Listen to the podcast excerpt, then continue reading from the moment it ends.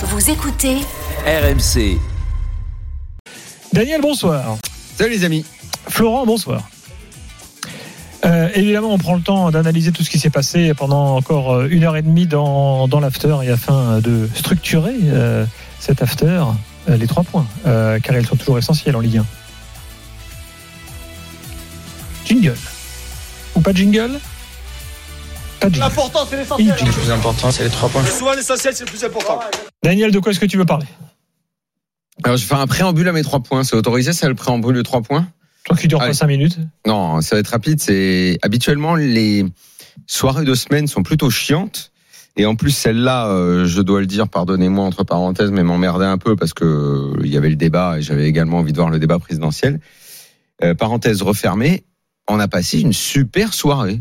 Je, des super matchs, assez palpitants en plus, avec des, des bon en exergue le match de l'OM et celui de de, de la Méno. Euh, Il y a également d'autres résultats qui sont assez euh, importants et à souligner. Donc préambule terminé. Le premier point, c'est l'OM qui est en train clairement de filer droit vers la deuxième place. Ça me satisfait parce que le jeu des Marseillais me régale moi depuis le début de la saison et je trouve que c'est une formidable récompense. Euh, tout ce qui est en train de se passer en ce moment et en plus dans ce match-là avec les rebondissements, c'est exactement ce que j'attends de cette, euh, ce que j'attendais de cette OM cette année. Le deuxième point, c'est cette troisième place. Mais alors, mais je m'attendais pas à ce que ce soit à ce point ouvert, parce que alors là, on a euh, euh, tout le monde s'est resserré. là, Euh, même même Daniel, est revenu à 3 Exactement, points de, est revenu. J'osais à peine les mettre parce que je ne veux pas y croire, je, ce serait trop fou. Et on a le sentiment que c'est Monaco qui est sur la bonne dynamique, mais enfin, il faut pas trop, euh, faut pas trop s'enflammer parce que tout change assez vite. Mais enfin, cette troisième place là maintenant, elle est, elle est ouverte pour euh, pour tout le monde. Troisième point.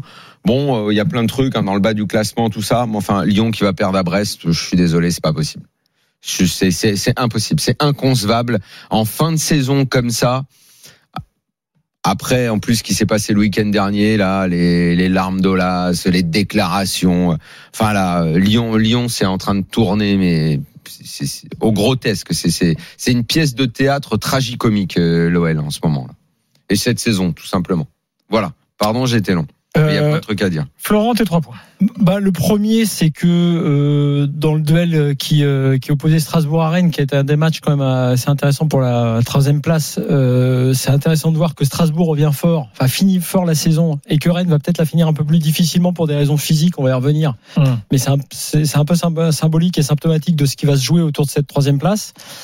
Euh, et ensuite sur les, mon deuxième point, ce sera un peu plus globalement sur les gagnants et les perdants de cette journée, parce qu'on l'avait dit, elle est, elle est assez importante cette 33e journée. Dans les gagnants, dans ceux qui reviennent, en tout cas, et qui ont la dynamique, il y a Monaco quand même, Monaco, qui a un bon calendrier en plus, enfin un plutôt bon calendrier derrière. Euh, il y a Lens parce que la dynamique de fin de saison, elle est aussi revenue du côté lensois. Euh, et puis dans les perdants. Daniel l'a dit, je pense que ça, il faudra qu'on y fasse un, qu'on y fasse un sort important, c'est Lyon. Parce que là, pour le coup, eux, alors que beaucoup d'équipes sont encore en jeu, eux s'excluent quasiment de la, euh, de la lutte. Donc ça, ça Ah fait oui, ils sont beaucoup. quasiment en train de s'offrir, euh, enfin s'offrir, faire une fin de saison euh, inutile, inintéressante. Donc les gagnants et les perdants de cette course à l'Europe. Euh, et vraiment, moi, je, je vois Monaco très très fort comme d'habitude entre guillemets parce qu'ils l'ont déjà fait l'an passé. Et puis en bas de classement quand même très important. Euh, Bordeaux a peut-être euh, hypothéqué fortement ses chances avec ce nul contre Saint-Etienne. Oh, c'est fini là. Ouais, parce que là maintenant il y a un écart qui s'est creusé et symboliquement le fait de mener 2-0 très vite comme ça, s'il y avait eu un match important, un, un score euh, assez fort. D'ailleurs, j'ai dit un 2-1 concurrent tout à l'heure, c'est 2-2. hein, Ça, et 2-2. ouais. Ouais, c'est 2-2. Et, et- et- et- voilà, s'il y avait eu cette victoire un peu symbolique contre un concurrent direct dans ces matchs un peu au couteau, ça pouvait euh, éveiller quelque chose. Écoute, comme, comme, Là, le comme nul on risque est- de ne pas avoir dur. le temps de le faire sur Bordeaux, parce qu'il y a des choses plus intéressantes dans le haut. Mais là, clairement, ils sont demie, hein. 19e. Je ne sais pas s'ils peuvent faire quelque chose. Mais ce soir, s'il y a des gens qui doivent se regarder dans une glace, parce que je pense qu'ils sont grandement responsables, parce que la baston dans le bas du classement, des fois, ça joue à peu de choses. hein. Mais les supporters bordelais, le groupe qui a plombé Costil et qui a fait que ce soit euh, C'est un petit groupe, hein, Daniel. exactement, que ce soit plus lui dans les buts. Quand tu vois le niveau du mec qui est dans les buts aujourd'hui, Zéro arrêt aujourd'hui. les supporters, c'est eux qui vont faire descendre Bordeaux.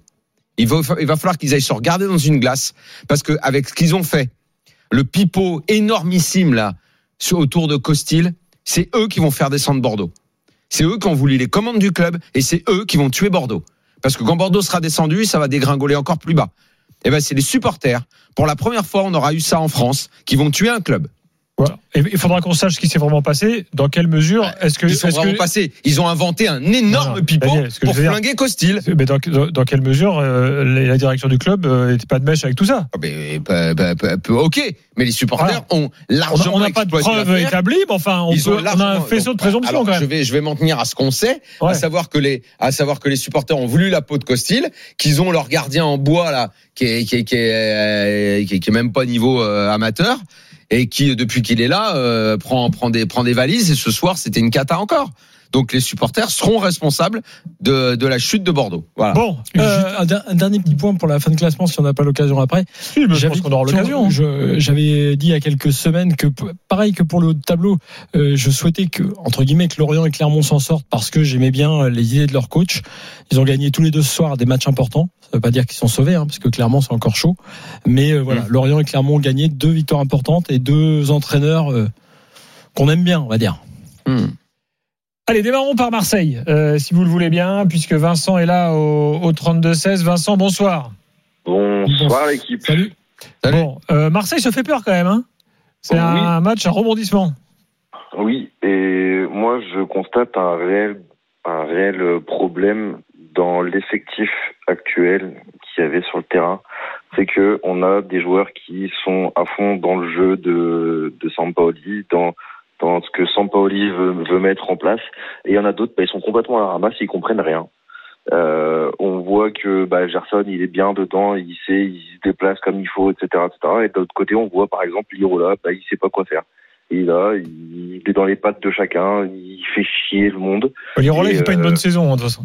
Ouais, voilà, ouais, c'est- c'est c'est plutôt c'est ce qu'il faut dire, c'est qu'il il est, c'est un gars que l'OM euh, voulait conserver parce qu'on sentait un vrai potentiel chez lui et qui est une déception cette année. Voilà, mais c'est, bah, pardonne-moi, mais la, la soirée que tu passes ce soir, je suis quand même très étonné que tu commences par, voir par, par vouloir parler d'un point négatif, à savoir ce qu'a fait l'arrière droit, alors que par ailleurs, tu as un match qui est exactement la symbolique de tout ce qu'on attendait de l'OM cette année, qu'on avait un peu au mois d'août, qu'on retrouve en fin de saison, à savoir les rebondissements, le mal de ventre euh, à certains moments parce que tu comprends pas ce qui se passe et pourquoi tu es en train de perdre.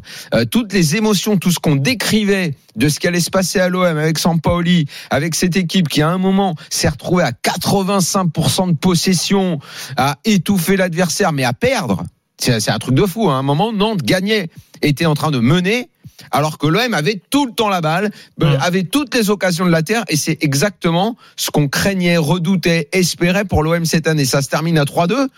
M'en veux pas de t'engueuler un petit peu. Et toi, tu commences par l'Irola. Alors, ouais, alors, moi, je, pour te répondre, je commence par, je, je commence par ce qui ne me plaît pas. Parce qu'effectivement, Mhm. parce qu'effectivement, il faut trouver un point à améliorer parce que l'année prochaine, on va se retrouver à jouer la Ligue des Champions. Bah, kiffe le moment, kiffe Mais le je kiffe, moment. je kiffe, je suis content, je, je suis content. Mais si je me retrouve l'année prochaine en Ligue des Champions avec un Lirola qui fait un match comme celui-ci, si on n'a pas un arbitre et si on n'a pas deux joueurs qui tombent dans la surface, parce qu'il y a vraiment faute, bon, ça va, il y a vraiment Ah faute. oui, non, il y a faute. Eh ben, C'est- eh Nantes ben, qui eh ben, vous offre fait- deux pénaltys. C'est autre chose. il y a deux, il y a mais- deux mais il y a pénaux, il y a deux rien à dire, hein, il y a deux pénaux. Et si t'obtiens deux des pénaux. c'est que t'attaques tellement tout le temps que tu es tout le temps dans la surface. Donc au bout d'un moment, c'est normal. hein. les Nantais leur ont donné hein, deux, tacles inutiles sur le côté de la surface. Non, mais Panois, il peut attendre, il peut le cadrer. Bon, et l'autre, il, se lance dans un tacle. Mais ça, ça arrive quand t'es tout le temps à l'attaque et que t'es dans la surface. Au bout j'ai d'un trouvé, moment, tu Nantes pression. très faible là-dessus, mais bon, ça change rien au, au fond. hein, mais- Bah, tu termines à 76% de possession. Euh, T'as des statistiques qui sont mais mais mais mais dinguissimes. 16 occasions à 3, 19 tirs à 4. Il y a t'é- t'écrases ton adversaire qui a malgré tout fait un bon match dans dans dans le peu que tu lui as laissé, qui a été 100% efficace, que en plus plutôt une équipe pas mal de notre championnat. T'es deuxième avec 6 points d'avance. Mon vieux, moi je veux bien que tu penses à la Ligue des Champions, mais pardonne-moi de te dire, n'y pense pas trop parce que je ne crois pas que l'OM soit dimensionné pour la Ligue des Champions. Et ceci dit, avec tout le respect et l'admiration que j'ai pour le travail de Longoria et de Sampaoli, je pense que l'OM c'est c'est Europa League et, et encore. Tu vois, la Conférence encore. League c'est bien. Ne On nous emballons pas quand même. La Ligue des Champions c'est pas pour l'OM. On est, on est complètement d'accord. On est complètement d'accord. Et, et je te rejoins, je te rejoins complètement là-dessus. On a écrasé l'adversaire, on a fait ci, on a fait ça, etc., etc. Mais si on se rend compte aussi des points négatifs qu'il y a dans le match, on se retrouve avec un Luan Pérez qui est fébrile, qui offre un but, enfin qui offre un corner qui donne un but à l'adversaire.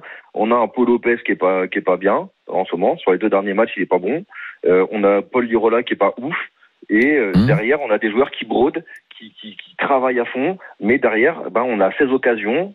Quand les autres, ils en ont 4 ou 3 ou 2 ou une. Et au final, on met que, on met que 3 C'est vrai, que- c'est vrai que Vincent, t'as quand même une fâcheuse tendance à voir le négatif. Euh, Bah ouais, T'aurais ouais, pu nous parler de la- du match de Bien Payet, encore une fois, par exemple. Mais euh, oui, mais Pa- Pa- Payet, il est très bon. Payet, il est très bon. Gerson, il était très bon. Euh, Gendouzi était très bon. Camara était exceptionnel. C'est pas le problème. Eh, T'imagines et, et, et, et Harit sur les trois derniers mois. tu sais, c'est- ce que j'ai aimé hein, quand on fera le bilan de la saison de l'OM, c'est quand même les phases qu'il y a eu dans cette saison. Le très bon démarrage alors, avec euh, la vedette du mois d'août euh, de la Fuente qui a disparu, Harit qui n'existait pas, qui arrive. On se demande pourquoi il joue pas. Et sur la fin de saison, ça devient un homme clé. Euh, euh, Lirola qui devait être un bon joueur, mais qui finalement fait pas une bonne saison. Euh, bon, la charnière centrale au début. Alvaro, pas Alvaro, c'était un gars que les supporters aimaient bien, disparu. Euh, Balerdi, son côté argentin, on disait Sampoli. Enfin, il y a eu plein de choses inattendues. Il y a eu plein d'émotions contradictoires. Il y a eu plein de moments où euh, on aime, on n'aime pas. Euh, Sampoli, on se pose des questions. Là, on fait ci, on fait ça.